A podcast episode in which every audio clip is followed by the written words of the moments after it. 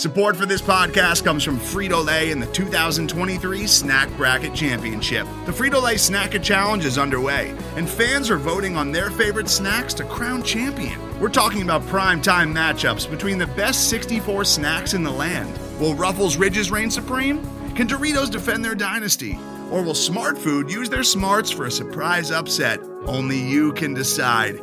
Get in on all the action for a chance to win up to $1,000 or a year's worth of snacks.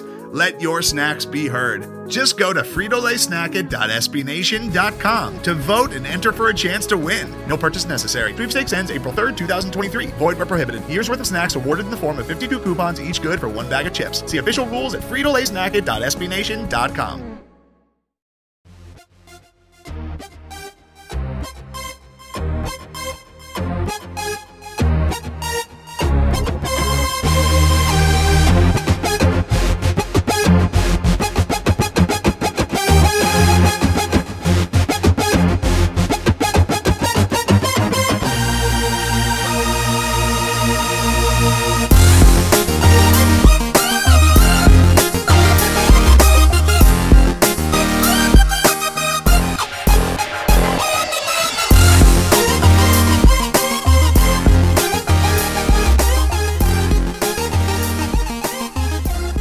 Hello again, friends.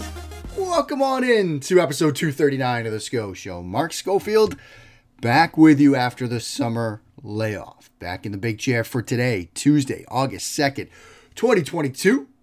And we got a big show for you today. A little bit later, we're going to talk to Mike D'Abate from Locked On Patriots and Pat's Country over at Sports Illustrated. He was at the first padded practices for the New England Patriots as training camp unfolds. We're going to talk to him about all things New England, from offensive play callers to questions about the defense, and of course, Mac Jones. We're also going to talk about Mac Jones himself, the idea of a ceiling, and what I'm looking for here in year two of the Mac Jones experience. Also catch you up with what's been going on in my life, because hey, as I've always said, it's my show. But first, your usual cavalcade of reminders. Please do follow on with the hijinks on the Stakem app at Mark Schofield. Check out the work in a variety of places that you know by now. USA Today's Touchdown Wire. You're looking at me from a couple of different pods now. BGN, the QB Factory reboot with Rachel Prevett, and also Talking the Star. Myself, Connor Livesley. That's right. I have added a Cowboys podcast to the rotations, and of course, right here at Pat's Pulpit. So, what have I been up to? Well, a lot of coaching. It was a summer filled with baseball that is finally wound down. Shout out to the UMAC Attack All-Stars 10U team. Had a very, very, very successful string of tournaments, including the best way to sort of sum up how the boys did this summer. Our first tournament, we went 1-1 in pool play and lost our first elimination game 20-2. Actually, 20-1. 20-1. Our last tournament, 2-0 in pool play, and we lost in the championship game. We got to bring some hardware home. And the tournament before that, lost in the semifinals.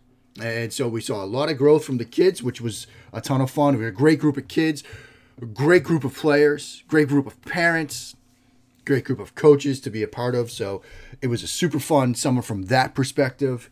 At a moment of personal pride here, my son Owen, I think he hit 619 for the summer.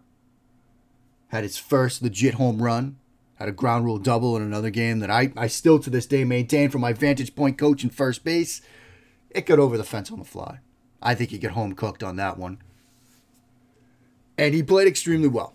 And so it was super fun for him. It was super fun.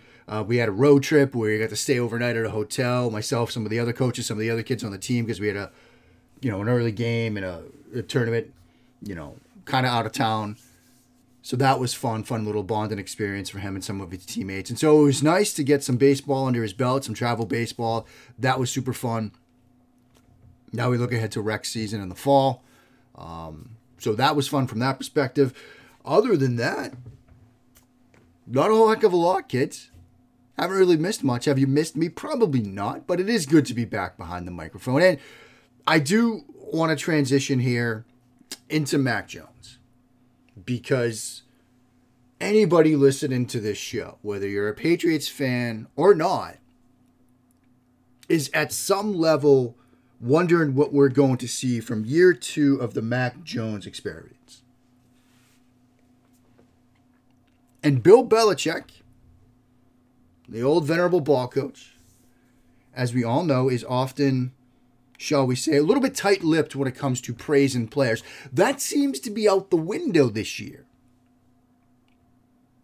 You know, I'm recording this on Tuesday morning, and he's talking about some players, talking about guys that have made leaps. And with respect to Mac Jones, he said he saw, quote, dramatic improvement from Mac Jones, which has only fueled the idea that we are about to see a year two leap from Mac Jones. Now, what might that look like? I think sort of can come in various forms, depending on sort of who you talk to. But if you think back to last year, as I said on this show, talking to people in and around the league, the overwhelming sentiment was this is what we expected, right? This was the Mac Jones case, that he was going to be ready to go, going to take care of the football, not make you look foolish, run your offense. He was the, quote, floor prospect of that quarterback class.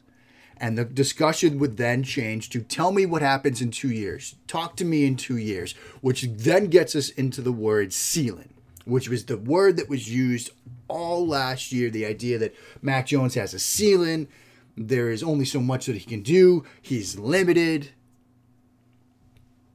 And as I and others sort of talked about as the season went on and sort of broke down as the season went on, that ceiling looks a little bit different than what we thought before he was drafted, right? You look at what Mac Jones did last year. You look at some of what he did athletically, some of what he did even with his arm. And you're like, you know what? This idea that he's like got a hard deck. Yeah, that's a Top Gun Maverick reference, kids. If you haven't seen it, please go fix that. If he's got this sort of hard cap ceiling, strict limitation on what he can do, you've changed that view at this point. Because he showed last year that there's more potential than perhaps we thought. His game translated a little bit better athletically and in other ways than many people expected.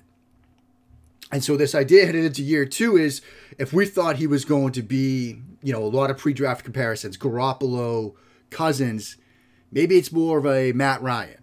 You know, maybe this idea of what he could ultimately be as a quarterback, you have to reframe your expectations here. You have to reset your calibrations on it and think, you know, maybe instead of at the top of tier two, he can crack the door at the bottom of tier one. Or maybe, you know, instead of the bottom of tier two, he can crack the top of tier two. Like, however you want to look at it, however you want to sort of rank them, like, there's an opportunity for him to be better than what people thought. And so that has shifted into discussions about, as we'll talk about with Mike D'Abate in a minute, you know, improved mechanics, improved diet, working with Tom House, added more velocity and things like that. And yes, myself along with, I think, everybody listening to the show, we're going to be looking for, you know, improved velocity, ability to stick it into tight windows, all those sort of things.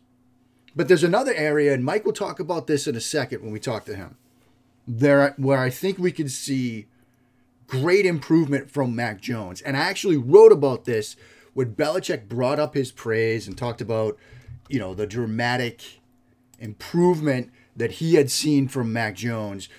When I wrote about that, I highlighted an area where I think he can improve beyond the sort of arm talent velocity discussion. Pressure recognition, particularly in the pre-snap and immediate post-snap phase. And I highlighted a play, and I've talked about another play from the same game. The game against Atlanta, I think, gave us some great examples of where he can improve as a quarterback. And I broke down one such play in the article, and I talked about another, you know, during the season, last season when it happened. But he was sacked three times in that game. Now, on one of those, look, I just don't think he had a prayer. Like, they caught him on a play-action design. This was a sack in the second quarter at the 6:19 mark. I don't think he had a prayer on that one. So I'm excusing that one. It's the other two that I'm sort of talking about. One was right before halftime with under a minute to go. Now they're leading 10-0. But right before the snap, they've got trips to the right. And this is the play that's in the article if you want to see it. They got trips to the right, and it's zone indicators all around, right? Corners are playing off in zone technique, you know, feet sort of angle towards the middle of the field, not towards their receiver, all sorts of zone indicator cues. And you see the slot defender start to creep downhill and the safety start to rotate behind him. Again, pre-snap. Classic sort of blitz tell, like your mind's telling you, yeah. Blitz is coming. Now, protection-wise, you know, they kind of slide this. It's a three-man slide to the right. Center, right guard, right tackle. They slide to the right. And there's four guys over there, you know, defensive tackle, edge defender, that slot defender, and the linebacker. Now, if all four come, and you've got a three-man slide to the right, and it looks like the back is free release on the back side, working the away from that anyway, that's not going to get blocked up. Now, my assumption here is he's thinking only three of these guys are coming. We've got three. So he's thinking, my assumption is, this is blocked up. I'm good. We're straight. We're set. The problem is the defensive tackle and the edge defender, even though they only bring three, do a really good job at occupying those two, occupy the three that they have in protection, and that slot guy comes clean. And Jones makes the assumption that he's good and doesn't confirm it post-snap. And this is an area where, as a young quarterback, you can see growth because, you know, the old saw about life, if you assume you know what happens. But as a quarterback, it's one thing to assume that it's good. It's another thing to have the ability to just trust that you're good, but verify it, right? Take that millisecond of a look to that right side, say, oh, I'm not good. I got to get this out. And that comes with reps. That comes with experience. That comes with familiarity with the offense and what you're doing and being comfortable with everything you're seeing with your eyes in the secondary and up front. And that's an area that pre-snap pressure recognition to post-snap pressure confirmation that I think Jones can take a huge step forward this year. And frankly, I'm more curious with that than anything else. Because if you sort of look through the times he was sacked last year, looking at it right now, I've got every time he was sacked on my screen right now in front of me. You know, and I'm sort of scanning through them right now. And yes, there were some, you know, missed blocks and things like that. But he was sacked 31 times. Some of those were on him. You know, PFF is maintained for a long time, and they're in part correct. There are times when sacks are a quarterback stat. You've got to do some things mentally to avoid those. And that's what I'm going to be looking for Mac Jones and Juju. I think that's an area where he can show dramatic improvement. And yes, the arm talent, the athleticism, that stuff's all fine. But if he figures that piece out, you want to talk about ceilings. Like, throw the idea of ceiling out the window. But that's enough from me. There will be more Top Gun Maverick references as the summer goes on and we get into the fall. Again, it was 100% fan fiction, absolutely, but I absolutely loved it. One other quick note. We're still finalizing here at Pat's Pulpit, the podcast schedule right now. Until the season starts, I'm going to be looking at like a weekly, like Tuesday kind of situation. I might shift to Wednesdays. We're still sorting things out. Probably going to be one show during the week, maybe two shows, still sorting that stuff out as well. But if you can, now that we're back and we're rolling, the guys are doing shows from training camp and things like that. Make sure you subscribe to the Pat's Pulpit podcast feed, subscribe, rate, review, all that good stuff. It does help. So please do that if you can. Tell your friends, tell your loved ones about the show. Up next, joining us from Patriots Training Camp, Mike D'Abate from Locked On Patriots, as well as Pat's Country over at Sports Illustrated. He's going to talk some Mac Jones, some of this stuff as well. The stuff about the play caller, which I didn't get a chance to get into. All that fun stuff. That's ahead here in episode 239 of The Scho Show. Today's episode is brought to you by Cars.com. With over 2 million vehicles and 50,000 more added every day, Cars.com will match you with the perfect car for you, your budget, your life, your style. And if you're ready to say goodbye to your current car, Cars.com will get you an instant offer to cash it in. Just start by entering your license plate and get matched with a local dealer who will write you the check. So whether you're looking to buy or sell, just go to Cars.com. It's magical. And welcome back to episode 239 of The Scho Show, the semi-triumphant return of The Scho Show, as I said in the first part of the show, coming back after the off-season hiatus, but we are back, and I am pleased right now to get our first of what I hope will be many, many conversations with the one and only Mike D'Abate. You can catch him daily on Locked On Patriots, as well as serving as the lead Patriots reporter for Pat's Country, Sports Illustrated. And he is kind enough to join us here for a little bit here on Monday. We're recording this on Monday from he was able to see the first padded practice. So we're excited about that. So without further ado, Michael, my friend, how are you, buddy? I'm great, Mark. Always my honor and always my pleasure to join you on the microphone. And I still say it every day, and I'll continue to say it. Each day I take the microphone for Locked On Patriots, I still try to do it right in your honor. I never might get there, but I always strive for that. And you set the table very high, my friend, but you're as gracious can be. So this is always my honor and always my privilege. Well, Mike, as I always tell you, when you're kind enough to have me on Locked On Patriots, you've taken that show in a much bigger direction, or a much better direction than I ever took it. So I feel like the quality leadoff hitter, and you're that quality number three guy that like gets me home. And I appreciate everything you've done. It's been a joy to watch you sort of grow and continue to expand your coverage. It's always excited to see. Well, let's get to some good stuff here. We're back. Football is back. Does it feel good to be back from your perspective, just at a personal level, back to camp, back to football, back to Patriots football here? Absolutely. And, for the first time in 3 years, I think we're really seeing camp the way we remember covering it, the way we remember it, being a little bit closer to the players, interaction, the fan interaction is back this year. And that's something that really hasn't been there the last couple of years. Of course, 2020, no access to training camp, no fans or anything of that nature. Last year started to creep in a little bit, but watching the fan reaction to this team and seeing the fan reaction to this team, especially after all the national prognosticators said that no one was going to be interested in the Patriots after Tom Brady left. These stands are filled every single day. On a Monday, there was an excellent crowd. Saturday's crowd was a spillover. They had to start opening up the balconies to get people in to be able to watch practice. So it's definitely great to be back in the saddle. And it's good to see this team because there's a lot of intriguing players and a lot of big questions heading into 2022. And we're starting to get some of the seedlings of what might be answers to those questions. Well, I'm glad you mentioned Monday because we are recording this on Monday, which was the first padded practice. And so I know you were down there for that. How did that go? How was the energy level? What was sort of the post-practice reaction to it as well?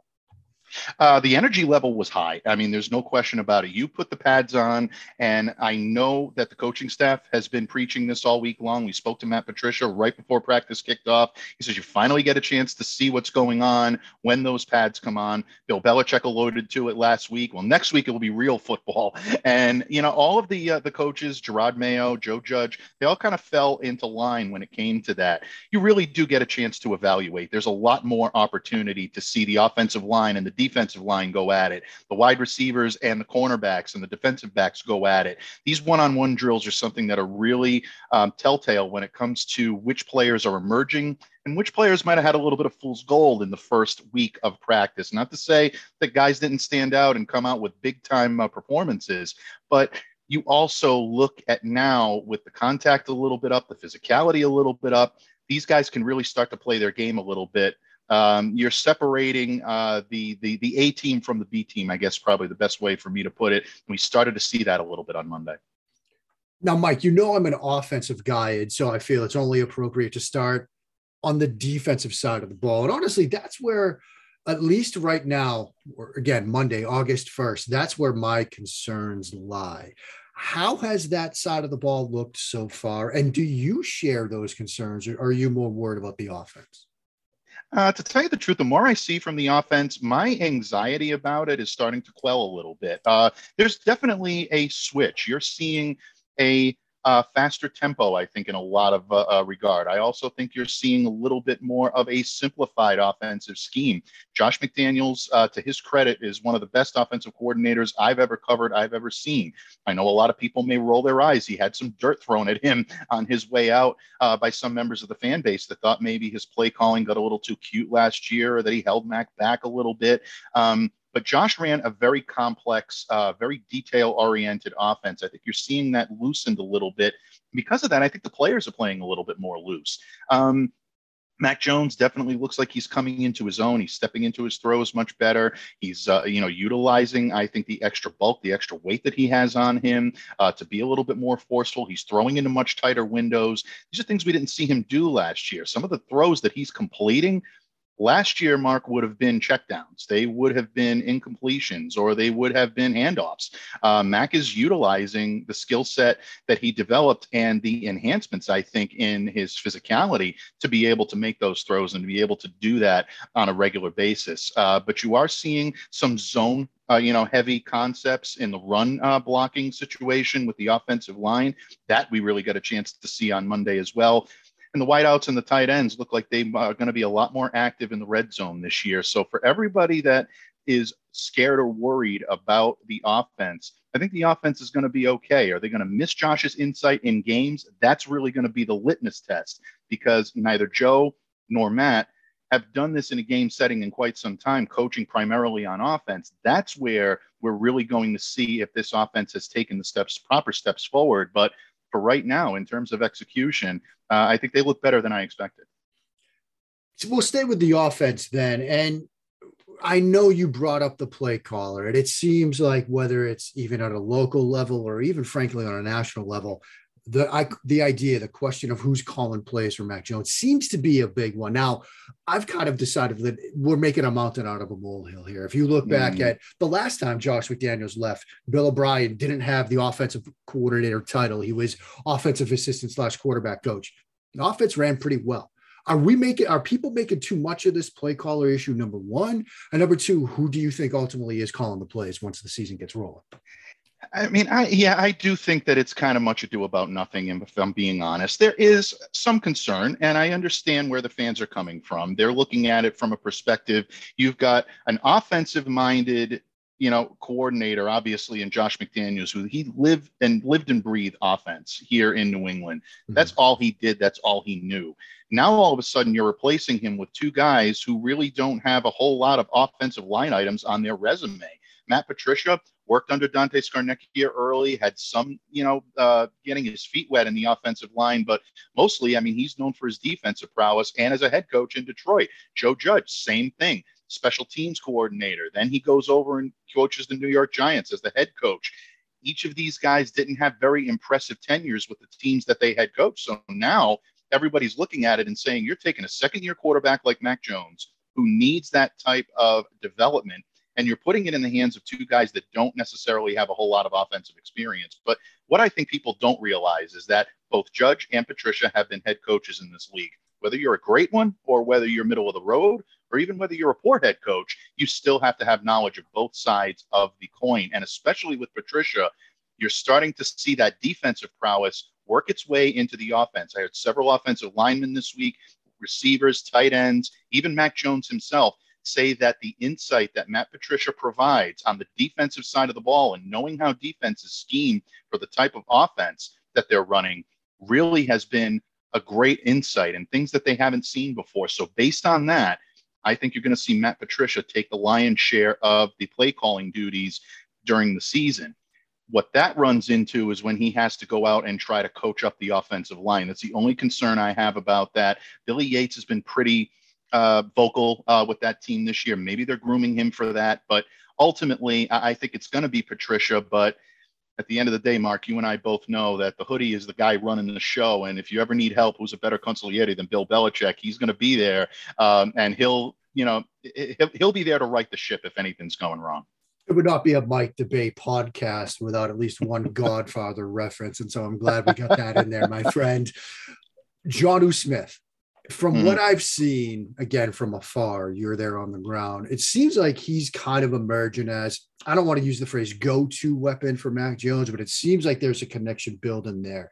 Is that something you've seen as well? And if so, how important might that be for this offense?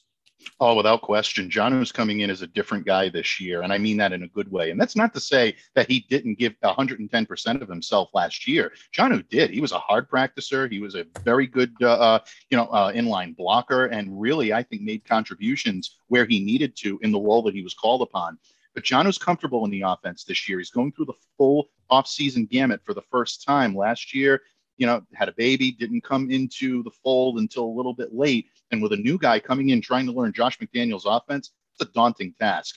Jonnu looks more comfortable this year. He's really rounding into that typical prototype move tight end that we thought he was going to be. That's a threat in the red zone. We saw him do it in Tennessee. I think you're going to see him do it here. And he is really developing a nice tandem combination with Hunter Henry.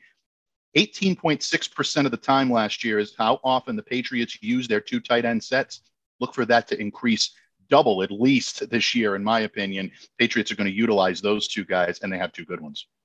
All right, obviously, the idea of a second-year leap from Mac Jones is at the forefront of every Patriots fan's mind right now. And it's rare, and you know this better than anybody, it's rare for Bill Belichick to not only have effusive praise of one of his own players, but effusive praise of one of the younger guys. But that's what Belichick did to really open up camp, talking about dramatic improvement. Are we going to see that second-year leap from Mac Jones?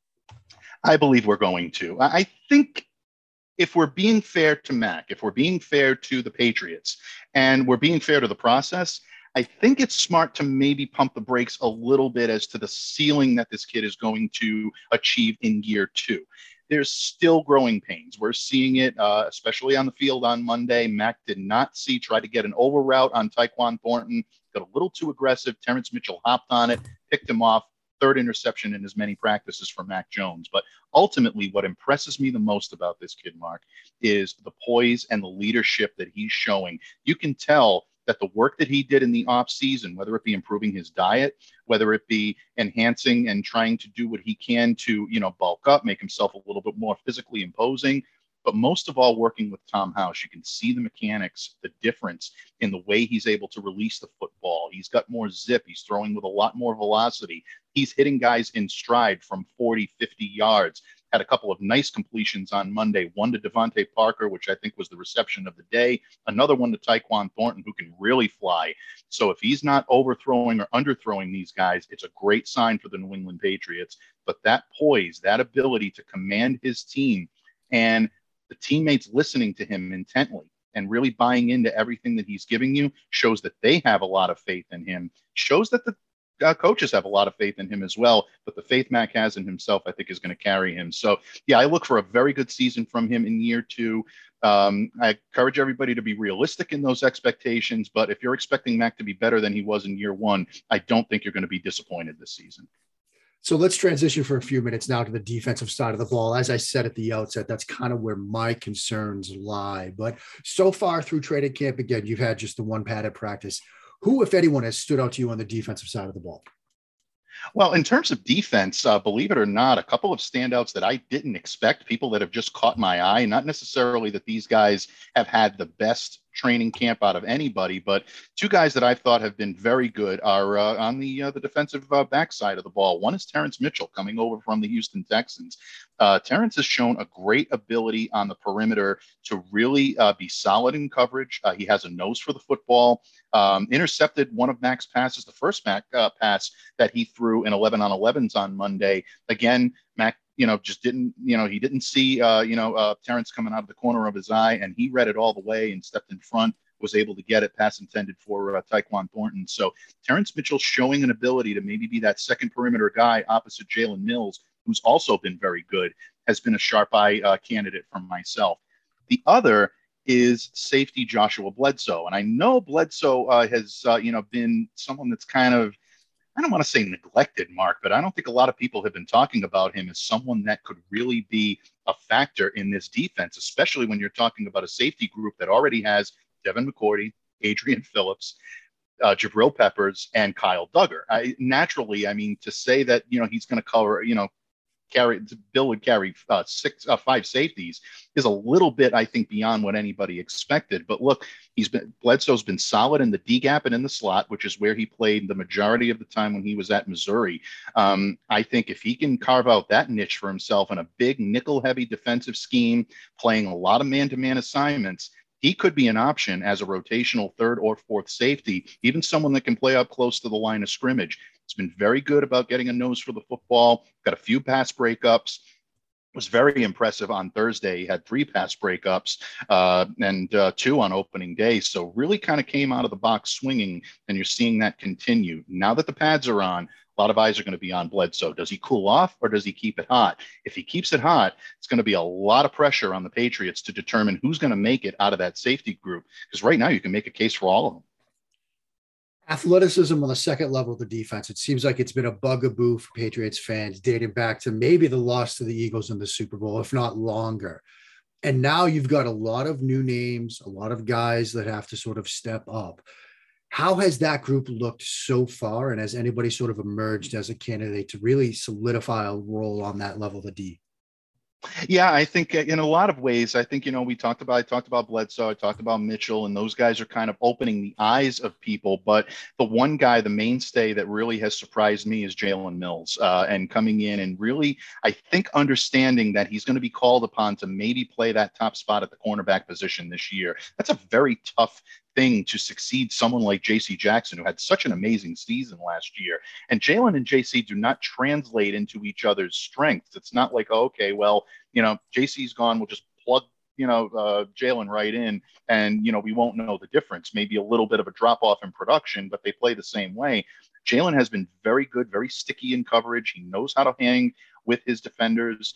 It's early in camp, so we're going to see exactly what needs to be done there. But I think he's emerging as maybe the alpha in that defensive backfield this season. That's definitely been something that I've had my sharp eye on when it comes to the Patriots secondary. In terms of the front seven, it's really hard to get a read on those guys right now because of the fact that padded practice is only one day old. But people that have stood out to me in terms of players that have really, I think, come in ready to compete. Raekwon McMillan, after an injury, riddled season that kept him out of action last year, he's looked good with the linebackers. Henry Anderson at the defensive end position has come in, and he's, played the defensive end, the edge rush position last couple of days without Patrick Wise in the lineup. Don't be a bit surprised to see him compete for a roster spot as well. So those are the guys that I have my eye on, and I think they've looked pretty good so far in camp. Tremendous stuff here from Mike. Please do follow Mike on Twitter at @MDABATENFL, and we'll get you out of here on this, my friend. And it's pretty much an open-ended question. Take it anywhere you want to go. What are your expectations for the rest of training camp as well as the start of preseason games? Training camp and preseason, I think, is going to be more of the same. I think you're going to see the Patriots start to move in the direction of the way this team was put together last year, and I think you're going to see them build on that. Obviously, there were problems defending the run last year. That's a big key question that a lot of people are having. Are the Patriots going to be able to get that solid play up front from their defensive front to be able to facilitate run defense and have the younger linebackers get the speed to be able to get after the quarterback and rush the passer? So that I look for in terms of drills and seeing who's going to emerge as that speedy linebacker or that veteran presence in the middle that's going to be able to help stop the run. On the offensive side of the ball, it's all about Mac Jones. It's all about giving him the time that he needs to complete his throws, getting a synergy with his pass catchers, and also utilizing the running game, which has also looked very good between Ramondre Stevenson, Damian Harris, and Ty Montgomery making a lot of waves too, both as a receiver and as a running back. He's making a strong case. And ultimately, at the end of the day, it's going to be about the offensive line as well. Are they able to give him the time, meaning Mac, to adjust to those second, third level blitzes that gave Mac fits last year? That's going to be up to the line to be able to stop them. Do they have the prowess to do it? We'll find out in the coming days. Tremendous stuff, Mike, my friend. Please take a moment, remind people where they can find you, plug anything you want to plug. Let us know what's coming from you in the next couple of days and weeks. Well, Mark, thank you. I really appreciate you having me today. And it's always my honor and always my privilege to join you. You can find me on the Bird app, as you like to say, buddy, at M-D-A-B-A-T-E-N-F-L. You can follow the Locked On Patriots account at LO_Patriots each and every day, Monday through Friday, bringing you the latest from Pat's camp and the Pat's organization. And anything and everything, news, notes, and analysis from Foxborough is covered. And you can catch all my written work at Patriots Country of Sports Illustrated, powered by Fan Nation.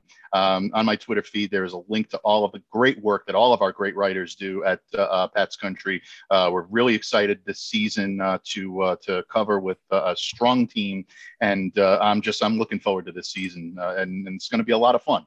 Go Pats! It is going to be a lot of fun, Mike, and it's always a lot of fun being able to talk with you for a little bit every day when we get to do these shows together and before and after the shows as well. But folks, that will do it for today. We are back. I will be back next week. This will do it for episode 239 of The Scho Show. Until then, friends, stay safe, checking on your neighbors, checking on your loved ones, and wash those hands. And as you do, sit along and bless those Patriots' reigns down in Foxborough.